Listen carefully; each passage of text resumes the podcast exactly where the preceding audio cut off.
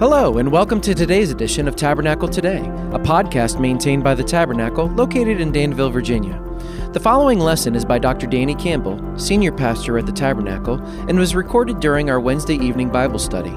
Additional information about the Tabernacle can be found at our website at www.thetabernaclefamily.org. Our prayer is that you will be blessed by the Word of God today.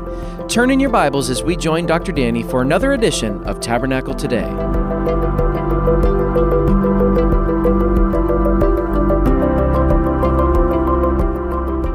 So, if you haven't already, turn to Acts 18 as we continue back in the book of Acts. Just such a wonderful book to go through and learn together from. Acts 18. And as you're turning there, I'm thinking about how cold it was yesterday and thinking about how we might not be too far from shoveling snow.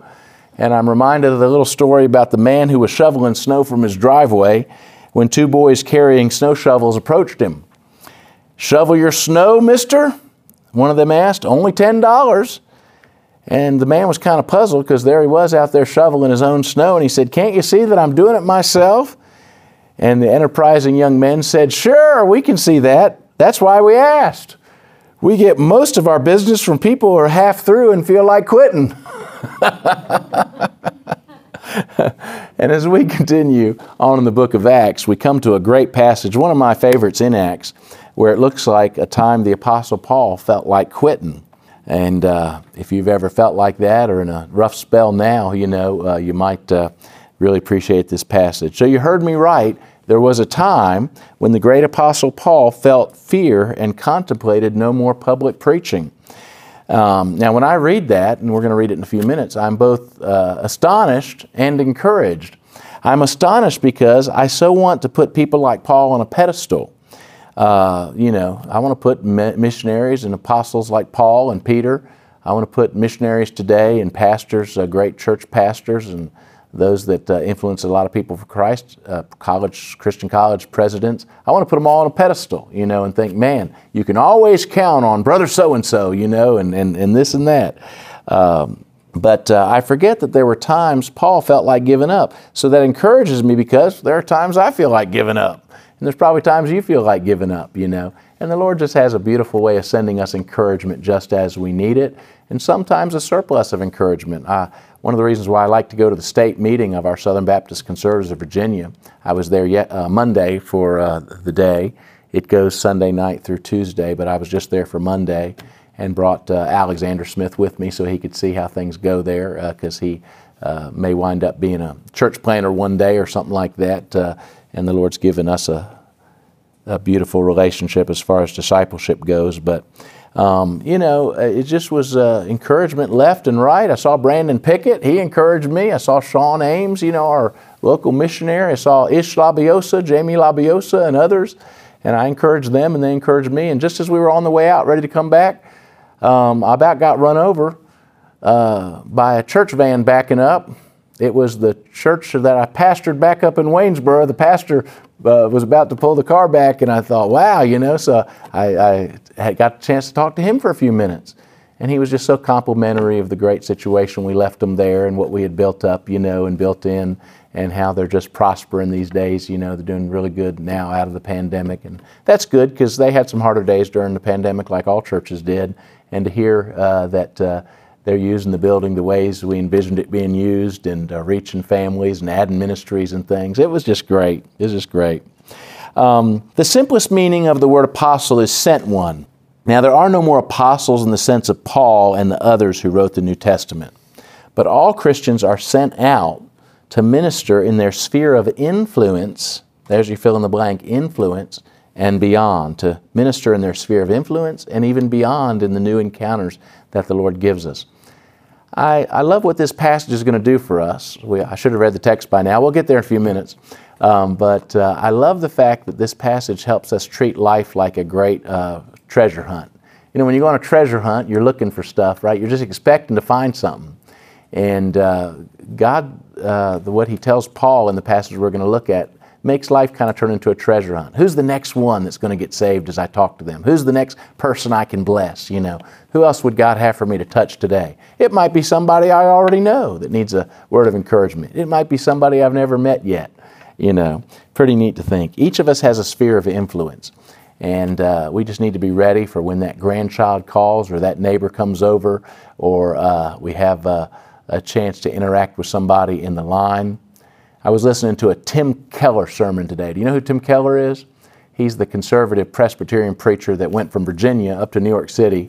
And Redeemer Presbyterian Church has thousands of people in it. Very influential, wonderful evangelical pastor. And he said uh, that uh, his wife sent him to the grocery store to get some things, and he was already irritated for that because he wished she'd gone instead of him, but he promised her he'd do stuff like that. So he was in the line, and the line was slow, and he's like, "Oh, great! There's an immigrant lady up there, you know, and uh, she's the one taking the money and things, and she's just going slow. I don't know that she knows the language too well. Can't figure out the cash register." So he's thinking these thoughts, right? And uh, just then the Holy Spirit reminded him of what he'd read in his devotions that morning. And it was basically from the law of Israel to be kind to the immigrants in your midst, you know, to be a blessing to them.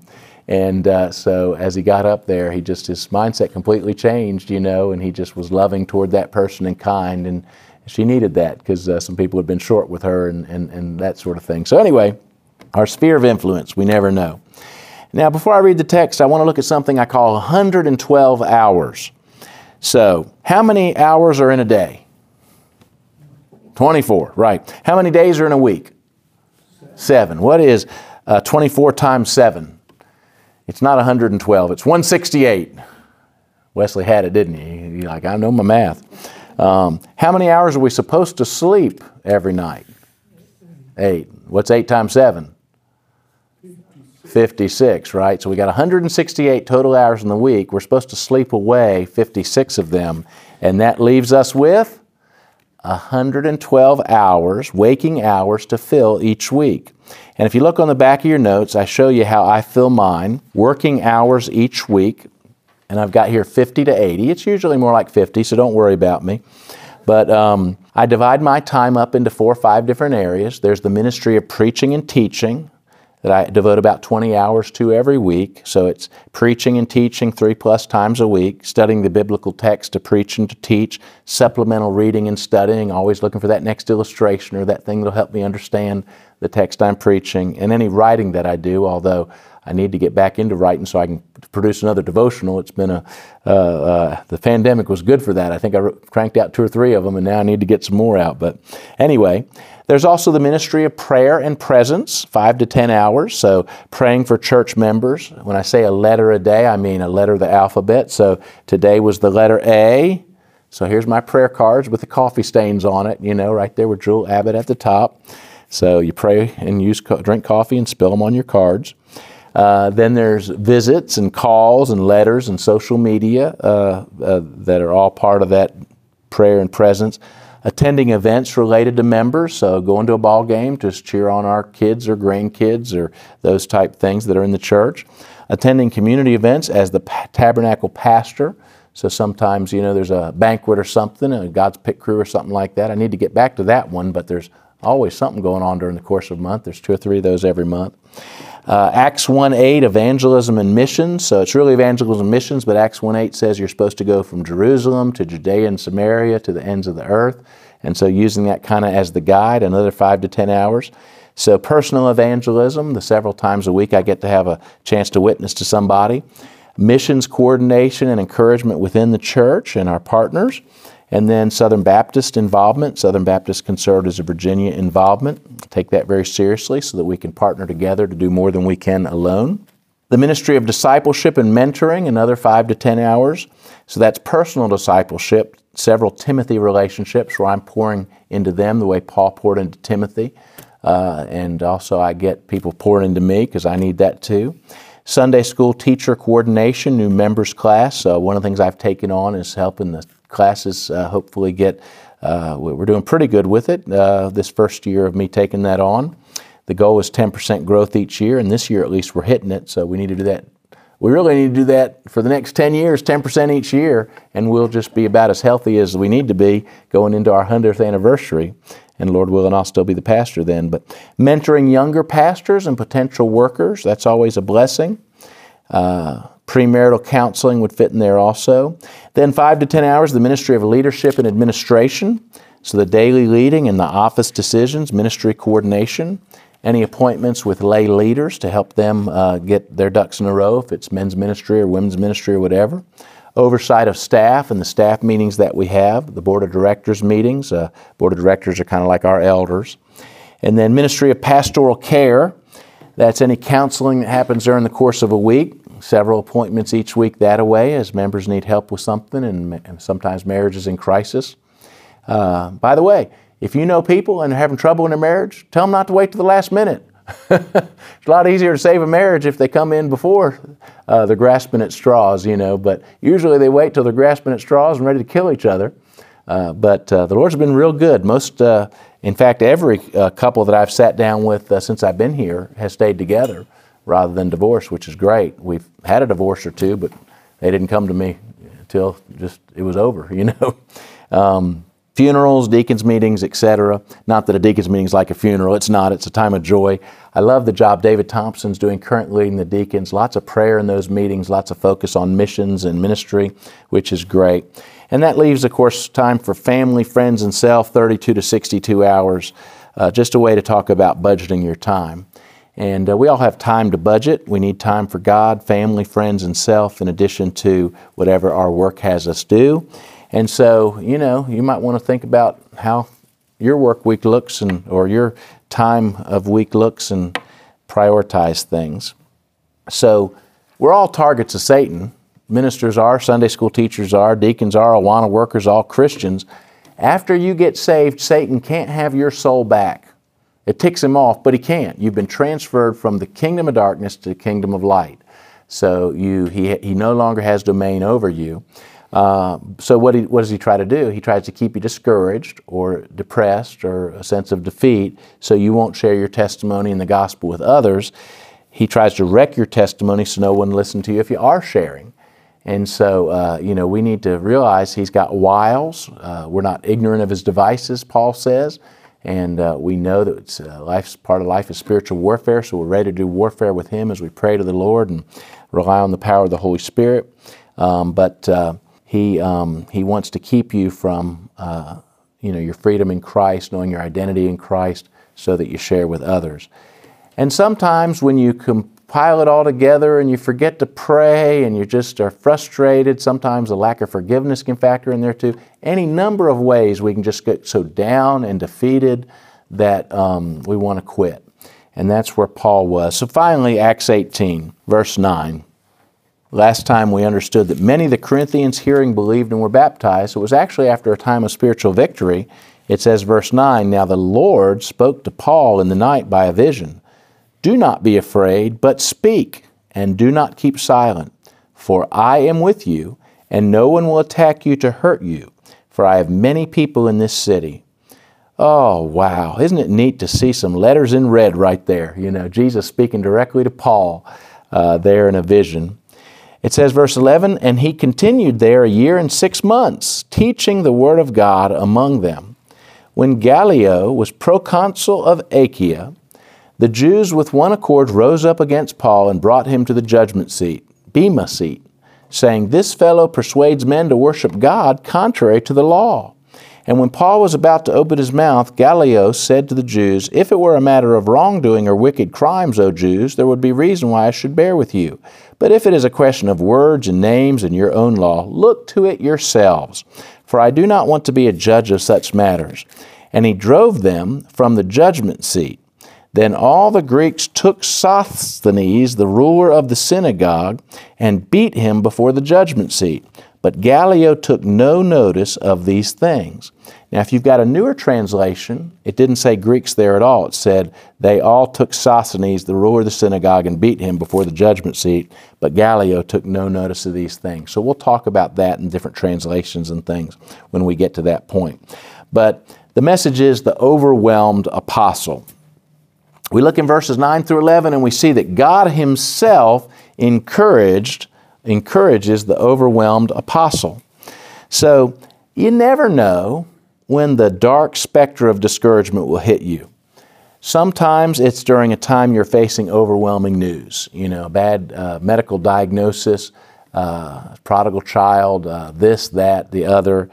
But other times it hits you when you've just had some victories. Elijah's biggest time of discouragement happened after that great moment where he defeated the prophets of Baal. You know, uh, I mean, as big as as big as spiritual victory as I'd put it in the top 10 of scriptures, wouldn't you? Elijah and the prophets of Baal. It's, uh, I mean, let's not include Jesus in that because he's the top everything, you know. But uh, of other moments, David defeating Goliath, pretty big. Elijah and then prophets of Baal, that's a big deal. Right after that, he's almost suicidal, which is crazy but true in his life. Paul had just seen many people come to Christ in Corinth and get baptized. And of course, just before that, many people in Athens had ridiculed him, so he'd had a little bit of both. Um, and of course, along the way, he'd had so many difficult things happen. Uh, let's uh, turn to 2 Corinthians 11 to see some of the type things that Paul faced uh, during the course of his traveling around and sharing the good news. You may be familiar with this list, uh, but if, you, if you're not, this is a good place to turn to to see what the kind of things that Paul had been through for being the key apostle that he was. So we'll read verse 22 down to 33.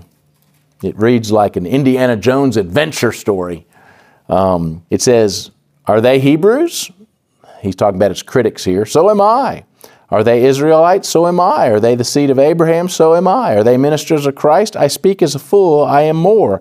In labors more abundant, in stripes above measure, talking about whippings, in prisons more frequently, in deaths often. Verse 24 From the Jews, five times I received 40 stripes minus one. I don't think we get all the records of those in the book of Acts. Uh, we see a couple times where those things probably happened, you know, like uh, uh, the Thessalonian Jews uh, pursuing him, and uh, even before that. But that's 39 uh, times, you know, there's five times he'd gotten the 39 lashings. They had to stop at 39 by law. And that's a lot of whippings. Uh, you know, if you'd see Paul in his back, you would have seen a, a, marked up back that had openly bled from the whippings and things. Three times I was beaten with rods. Well, that's not much more fun. So that's a total of eight beatings like that. Once I was stoned, and he doesn't mean in the Rolling Stones kind of way, uh, or the Doobie Brothers. he means, uh, uh, you know, pelted with rocks uh, unto death, you know. And we remember that from earlier in the book of Acts. Um, three times I was shipwrecked. Can you imagine going through that once? And, and some people need counseling after that, you know. Three different times shipwrecked. A night and a day I've been in the deep. So by that I presume, uh, uh, you know, it was a night and a half riding a little piece of wood or something to get to, you know, shore so he wouldn't drown. In journeys often, in perils of waters, in perils of robbers, in perils of my own countrymen, the Jews, in perils of the Gentiles, in perils in the city, in perils in the wilderness, in perils in the sea. That's a lot of perils. In perils among false brethren in weariness and toil, in sleeplessness often, in hunger and thirst, in fastings often, in cold and nakedness.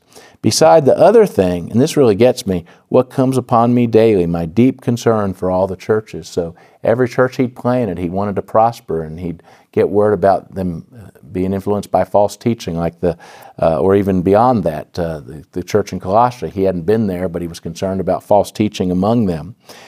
Verse 29 Who is weak among these churches, and I am not weak? Who is made to stumble among these churches, and I do not burn with indignation?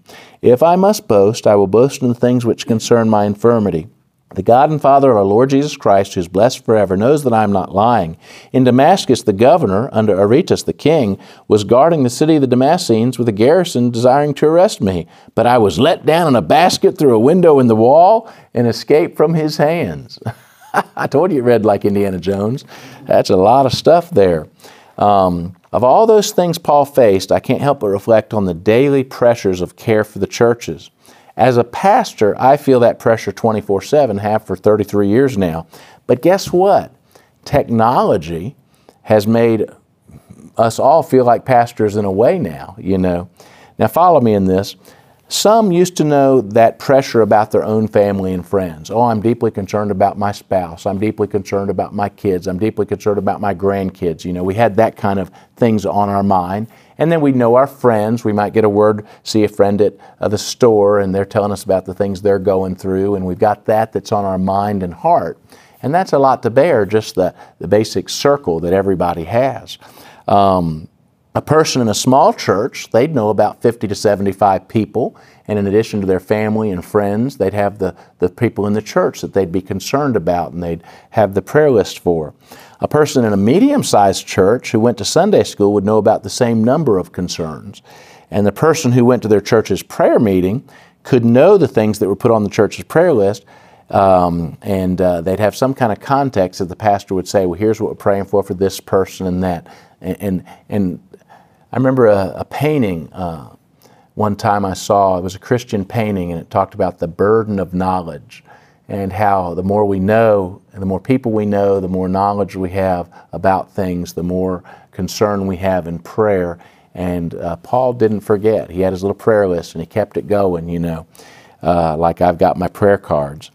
Um, now, others will pick up that prayer list on Sunday or some other time of the week, or they get it sent to them. And some of the things we hear about is tough information to hear alone and by ourselves. I think some of the things we hear about we were meant to process and pray about with others almost immediately, you know, like we did tonight and like you do in your Sunday school classes, etc. Um, but now, many times, we're receiving that information alone, and we haven't even gotten yet to Facebook and uh, church uh, e- email chains and things like that, where we're constantly hearing needs and seeing needs from Facebook about people that we maybe didn't even know. Because of the news, we're concerned sometimes about things going on in a city in the other side of the country or even the other side of the world. And it's not bad that we have that knowledge, it's just more concern and knowledge, and you can see the anxiousness that this breeds. Uh, particularly when you don't have people to guide you through converting that anxiety into prayer, like Philippians says, right? Be anxious for nothing, but in everything through prayer and supplication, make your request known to God. And then he talks about how the peace of God will guard you when you do that. But think about all the young people that are processing information uh, online and with their friends at school and things like that. And they don't have a context to be compassionate about it. And so, especially when they're criticized by others or feel ridiculed, it's just more anxiety for them with no place for that to go. Um, and uh, social media has a lot of positive features, uh, many negative features. But what I'm trying to say is it's almost made even more people with the kind of pressure that Paul felt related to overwhelming needs.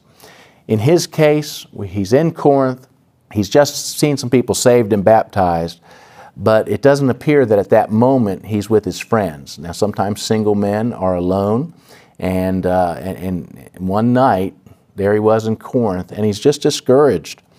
Uh, whether it's discouragement or being well overwhelmed by the needs in individuals, families, churches, feelings of being a failure, thoughts of quitting, they can come out of nowhere. And Satan and his demons love to use those, you know. Uh, you know, when our kids make mistakes, you know, Satan loves to say, well, you got it wrong, you didn't do this, that, or the other, you know. It's one of the reasons why I say to people, you need to make sure you're parenting for the glory of God. There's that again, right? Not for a definite, defined outcome, because people with free will still need to make free will choices. Even when they make sinful ones, they can make different ones later on. Some of you perhaps have seen a, a prodigal child make poor decisions and then, praise God, now they make better decisions, you know, and, and God's working in their heart and life.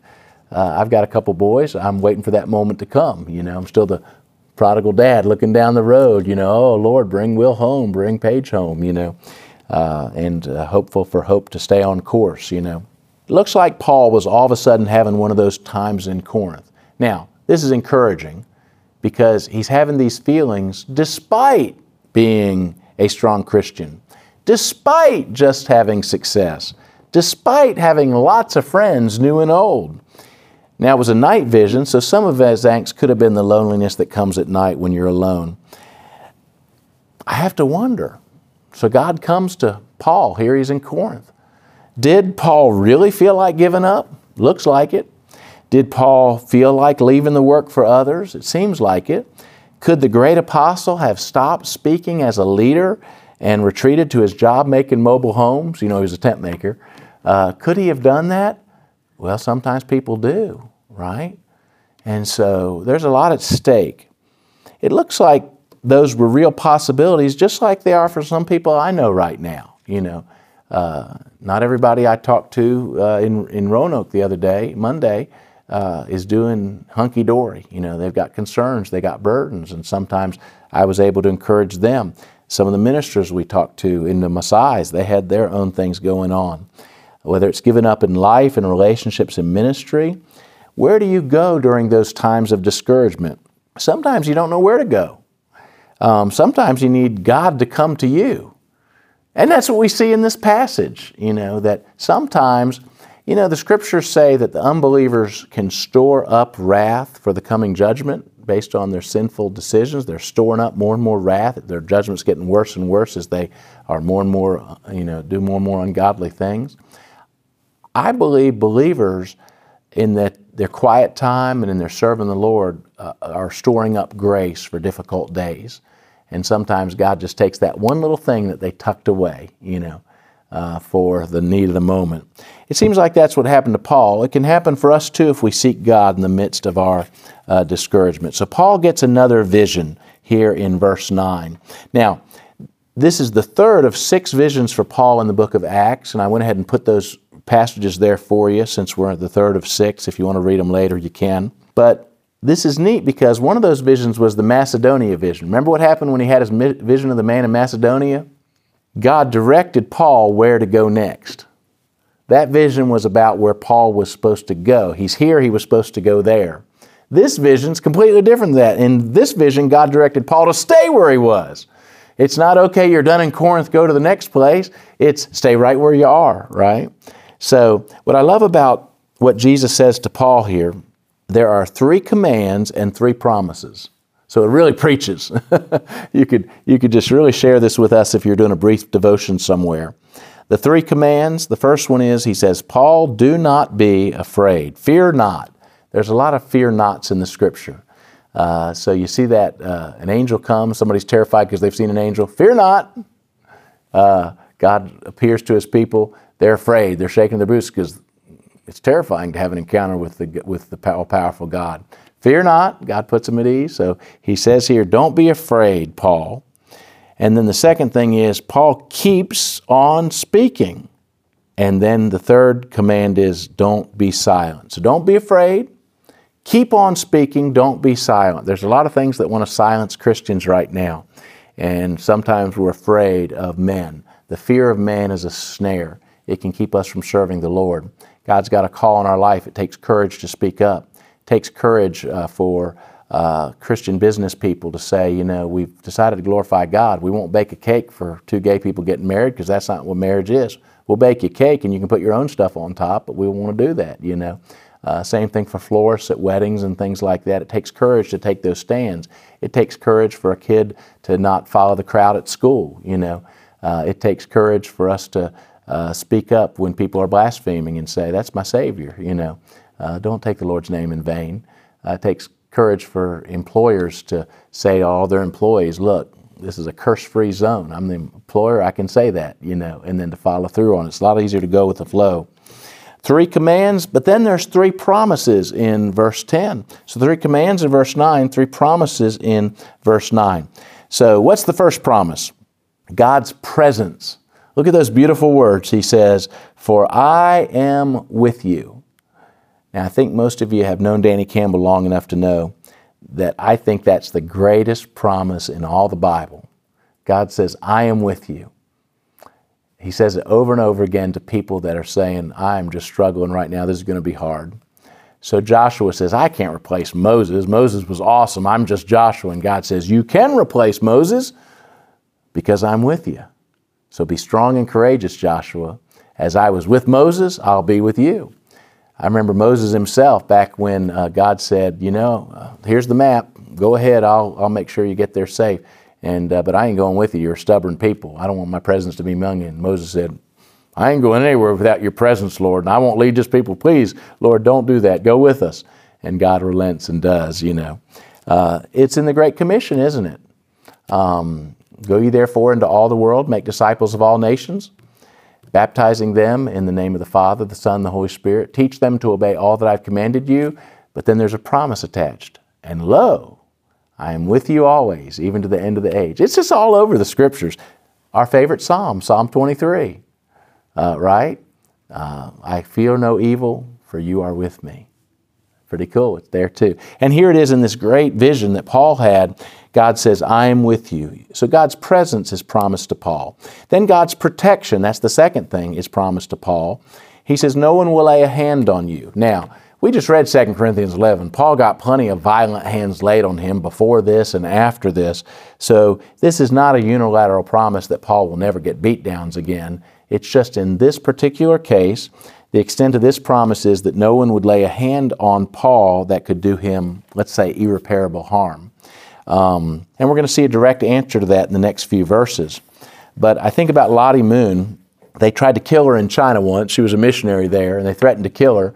And uh, she said, uh, You can try. and I said, well, What are you talking about, crazy lady? She said, I'm immortal until my time on earth is done. So, you know, if you kill me, it's not because you can, it's because God allowed you to, you know, and that, that was it for me. And said, This lady's crazy. Let's leave her alone. Something like that happened in the days of uh, communist Romania also. Um, and uh, have I ever told you this story? A great pastor named Joseph Tson, uh, who was a great pastor after uh, communism, but he held the church together along with other pastors during the time of the communism in Romania. Uh, they had a big old fence around their country. It was to keep them in, not to keep others out, you know. And that's how you know you got a great country because people want to get in rather than want to get get out, you know. Um, but uh, Joseph Tson, they uh, fella threatened to kill him. And he said, Okay. He said, But I must warn you, your chief weapon is killing, but my chief weapon is dying. If you use yours, I'll be forced to use mine. And they're like, Well, what do you mean? He said, Well, listen, I'm a preacher under communism. And I've told people about serving the Lord no matter what. We've, you know, we have honored the authorities, but we, we also believe that, you know, you've got some real problems with this godless system of communism and stuff. And he said, so here's what's going to happen. If you do kill me, you're going to sprinkle my blood on every sermon I've ever preached. And all those times I told my people that to be willing to die for the faith, uh, if I do indeed, you kill me, I'll die for the faith and uh, you will just make every you, will make every message I've ever preached worth more than it ever was before. And they said, "This guy's crazy. Let's leave him alone," you know. But God's protection, God's protection, and you and I uh, live in uh, our own day, but the same pr- uh, promise is there for us. Um, you know, over here we got some pictures, and I believe it was uh, Craig Gilreath. You know that um, you know, understood when he was facing cancer that nothing came his way without crossing God's desk first, right? That God had to approve or veto uh, whatever comes our way. And even though uh, he created a perfect world, sin in the world means things like cancer, this side of glory, and this side of the new earth.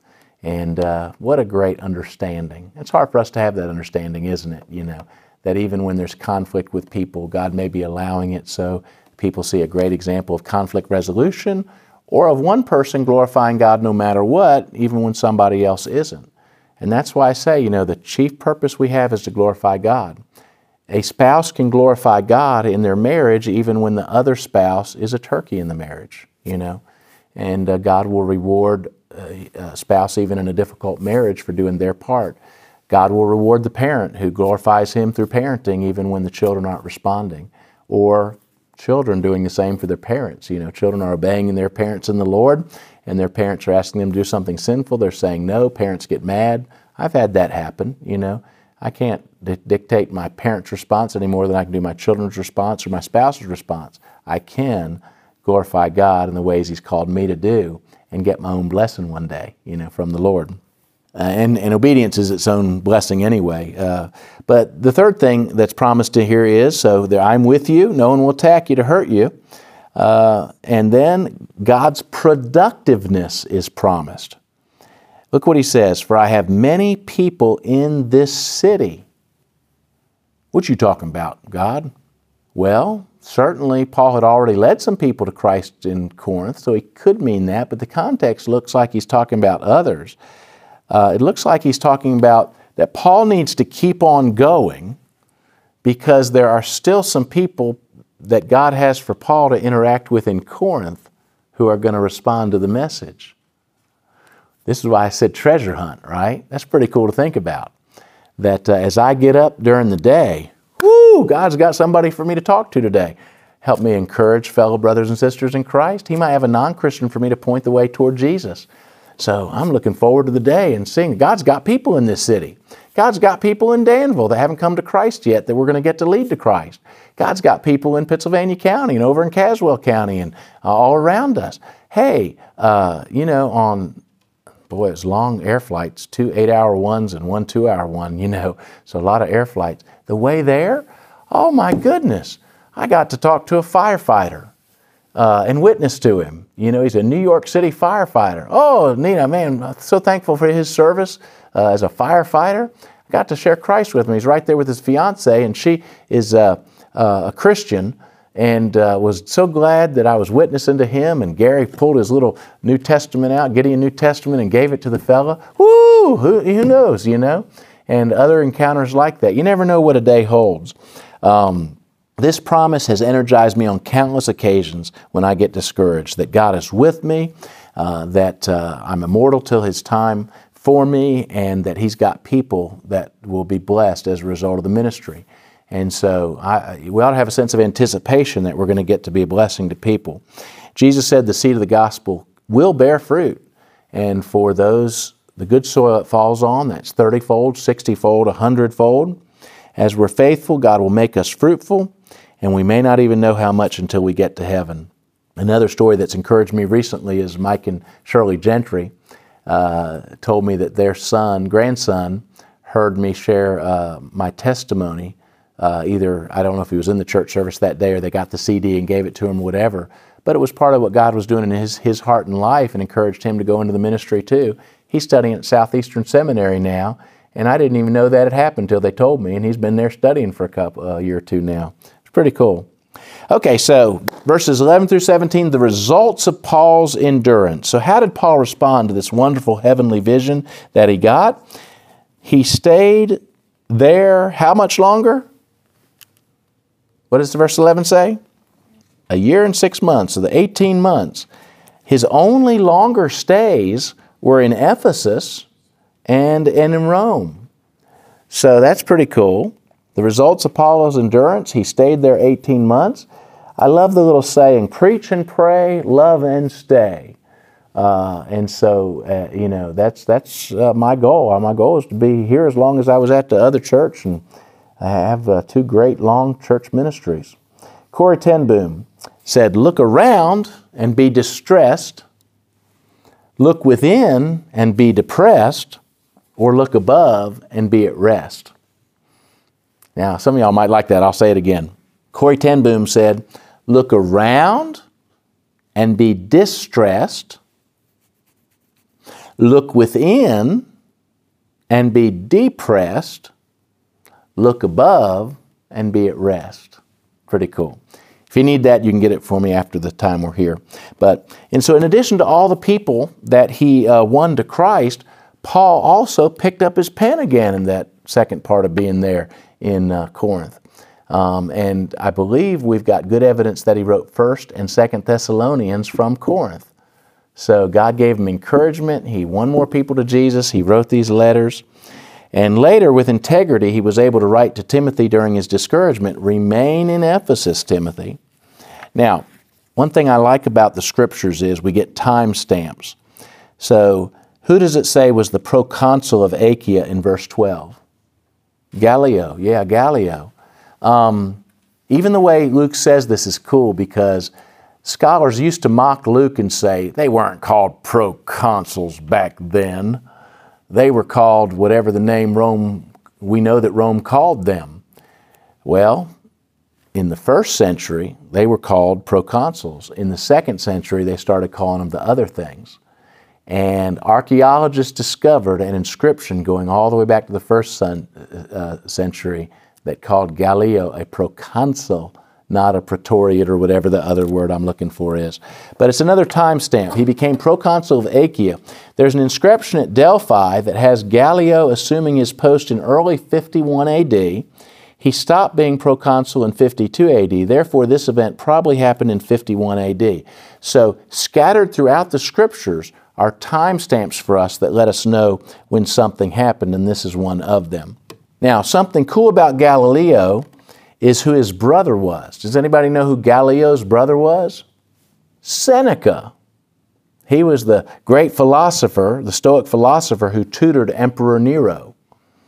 Um, Seneca once said of him, No mortal was ever so sweet to one as Gallio was to all, which is a nice thing for a brother to say.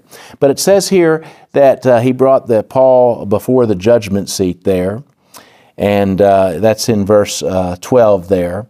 And the judgment seat was a large stone platform in the marketplace situated in front of the residence of the proconsul where he would try public cases. In Greek, it's called the Bema seat. And Paul would later write to the Corinthians that we must all appear before the judgment seat, the Bema seat of Christ. So he's like, okay, I'm on trial now, but uh, one day, you know, uh, it'll be the, uh, you know, at the great white throne judgment, it will be the um, Gallios of the world that are on trial, but uh, Christians will get to appear before the encouragement seat of Christ, the Bema seat.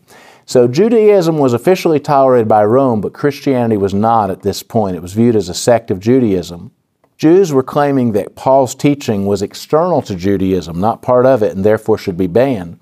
Had Gallio ruled in the Jews' favor here in what we just read a little bit ago, Christianity may have been banned throughout the empire, but he saw through the Jews' plans, they were jealous and refused to get involved, which is great because God had kept his promise to Paul uh, here in Corinth. Now look at verse 17. Who, what's the name of the man that they seized? Sosthenes. Tell you what, if you know anybody about to have a child, a son, you ought to say to him, "How about throwing, bringing back Sosthenes? Sosthenes Campbell's got a nice ring to it."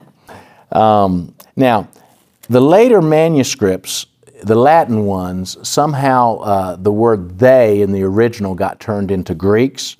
But the original Greek simply says they. So we ask the question was it the Jews that beat Sosthenes or did the Greeks? If it was the Greeks, it may have been because of age old anti Semitism, you know, or their way of saying, why did you try to stir up here the same trouble that happened in Rome?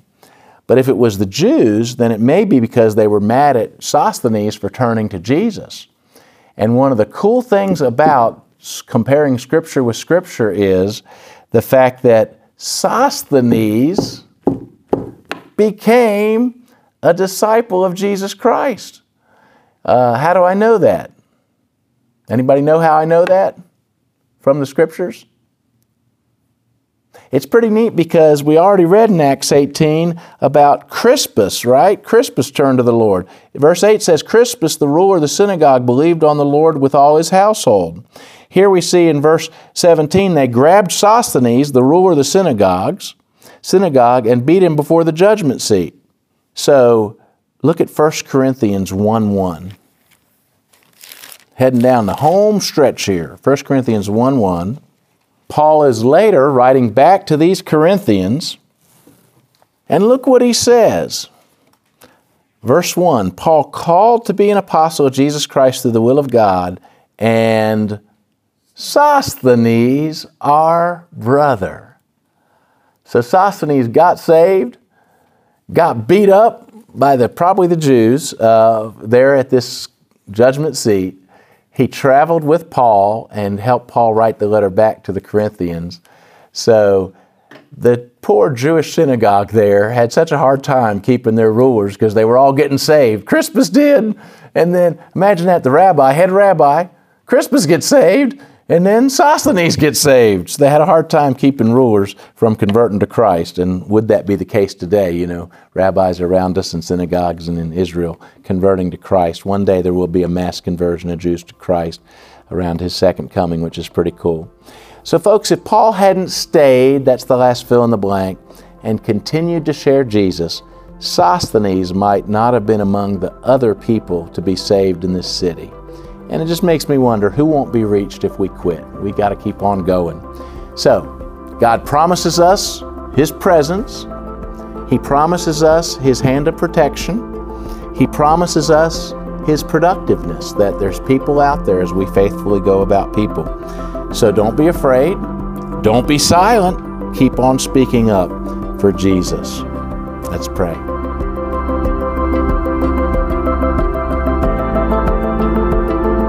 Thank you for joining us for today's edition of Tabernacle Today. To learn more about the Tabernacle, please visit our website at www.thetabernaclefamily.org. There you may access additional Tabernacle Today podcasts as well as other resources. If you don't have a church home or happen to be visiting the area, we'd love to welcome you to one of our weekly services. Thanks for listening, and we look forward to seeing you back for another edition of Tabernacle Today.